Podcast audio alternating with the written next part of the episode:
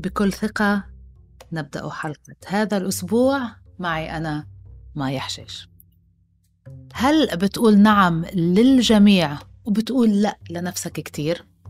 أكيد يعني آه، ما بترد حدا بيطلب مساعدتك يعني ما بطلب ما برد حدا أنا عيب ولا معقول بكتير من الأحيان منلاقي من الصعب إنه نرفض طلب المدير وهو يستعين بنا بآخر لحظة لمشروع بينما بنكون مرتبطين بموعد دكتور أو تعبانين جسديا أو عنا التزام بمكان آخر أو يمكن بس عنا مخططات أخرى أنتوا صارت معكم صح؟ لأنه أنا كتير بتصير معي أظهرت أبحاث بعنوان التوازن بين العمل والحياة هو دورة وليس إنجاز.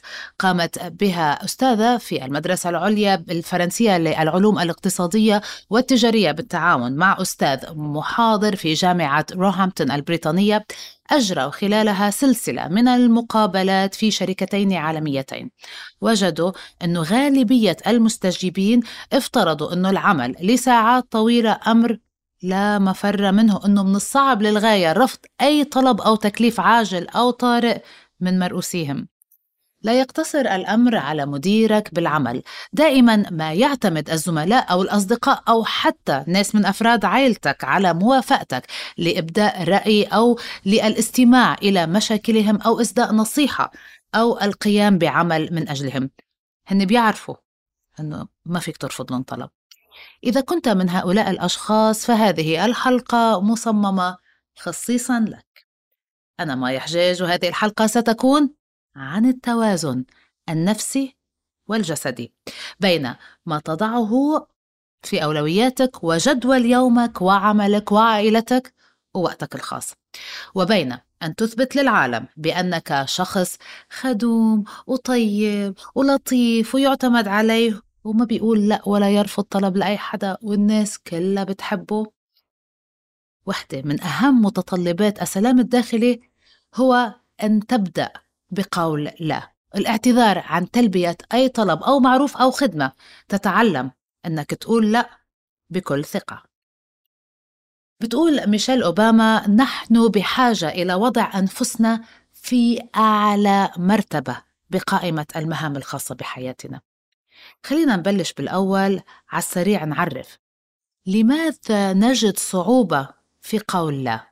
اجتمعت أسباب كثيرة حنجمعها هون بشكل سريع طبعا بحسب ما بتقول معدة البودكاست هاني. لأنه ينافي الثقافة العربية المشهورة بالكرم بالتالي عيب نرد السائل.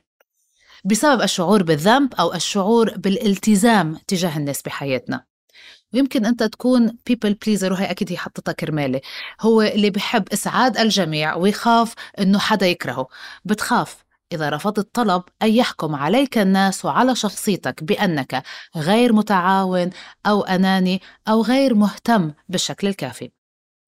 أن تخاف أنت أو, بت أو بتخاف أن تفقد حب الناس وبدك أنك تكون دائما عند حسن ظنهم. أو يمكن قد ينبع من خوفك من ابتعاد الناس عنك وبقائك بالتالي لحالك وبتصير لونلي قد يكون عدم ترددك في تلبية أي شيء يطلبه المدير سببه خوفك من استيائه أو عدم الاعتراف بك كشخص يعتمد عليه أو أن تخشى أن يكون هناك عواقب في عملك من قولك لا قد يكون الخوف ذو نمط اجتماعي يعني بسموه بالإنجليزي فومو fear of missing out. قد تخشى أن يفوتك شيء كاحتفال أو تجمع للأصحاب أو حتى تجمع للزملاء في العمل. أخيرا قد يكون سبب تعاطفك مع الشخص بسبب مرورك بنفس التجربة من قبل وإدراكك مدى سوء الحالة التي يمر فيها هذا الشخص السائل أمامك. الآن أن تقول لا فهذا لا يعني أنك لا تقول نعم إذا كان الطلب ملائم ومنطقي وتوقيته مناسب ولكن راجع نفسك ببعض النقاط البسيطة يعني هل يسمح لك الوقت لتقديم هذه المساعدة؟ هل تعجبك المشاركة في هذا الأمر؟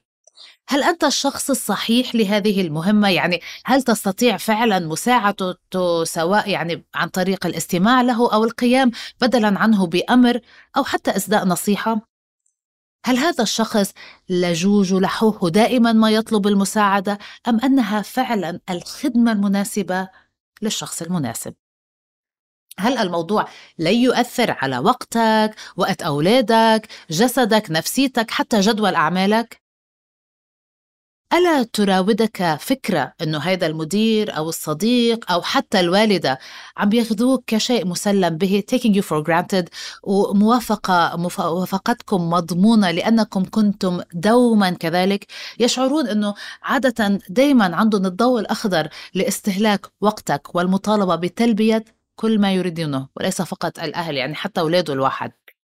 هل هناك خط واضح وفاصل لحدودك الشخصية ال personal boundaries إذا كانت إجابتك على أغلب التساؤلات اللي ذكرتها قبل شوي هي لا فهذا يعني أنك مؤهل للاعتذار عن المساعدة وأصبح من حقك أن تقول لا ولكن بأسلوب لبق وغير جارح يكسبك احترام الآخرين وامتنانهم. أهم نقطة تضعها في البال هي أن تكون واضح وصريح ودقيق. ابتعد عن ربما وإن شاء الله ويمكن لأنها تجعل آه، جدوى الأمل عند طالب الخدمة أو المساعدة بأنك قد تساعده وتقدم وعود كاذبة لا يستحقها. من لجأ إليك للمساعدة أو لخدمة لأنه ببساطة تصرف لا يليق بك. عزيزي مستمع بودكاست بكل ثقة.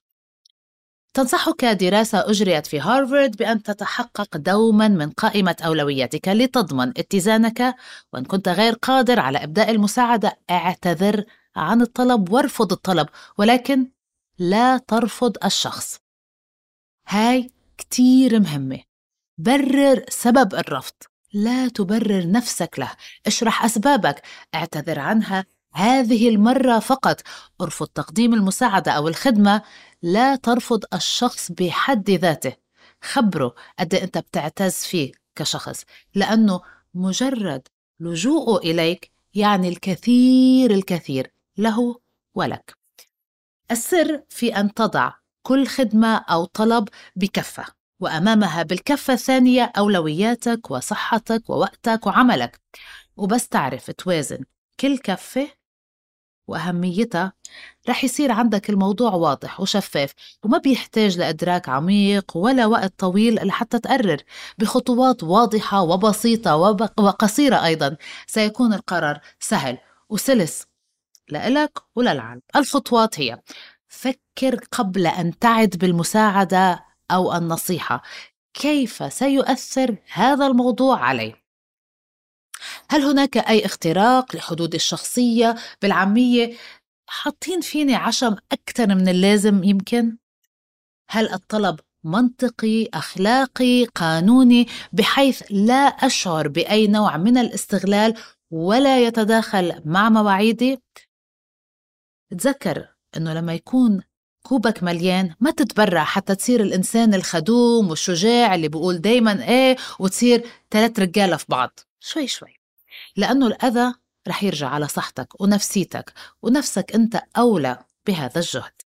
تذكر أولى قواعد السلامة اللي بيوصوك فيها بس تطلع بالطيارة إنه في حالة الطوارئ وإصابة الطائرة بعطل ما فعليك وضع القناع على وجهك أنت أولا قبل أن تساعد الآخرين. تذكروها.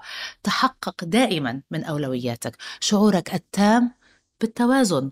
تدريجيا ستلمس أن تعاملك مع العالم أصبح بكل ثقة. ختاما أرجو التنويه أن هذا البودكاست لا يستند إلى تجارب شخصية. هذا البودكاست هو مجموعة من تجارب شخصية وآراء فردية ومقتطفات من أهم الأبحاث والمقالات العلمية.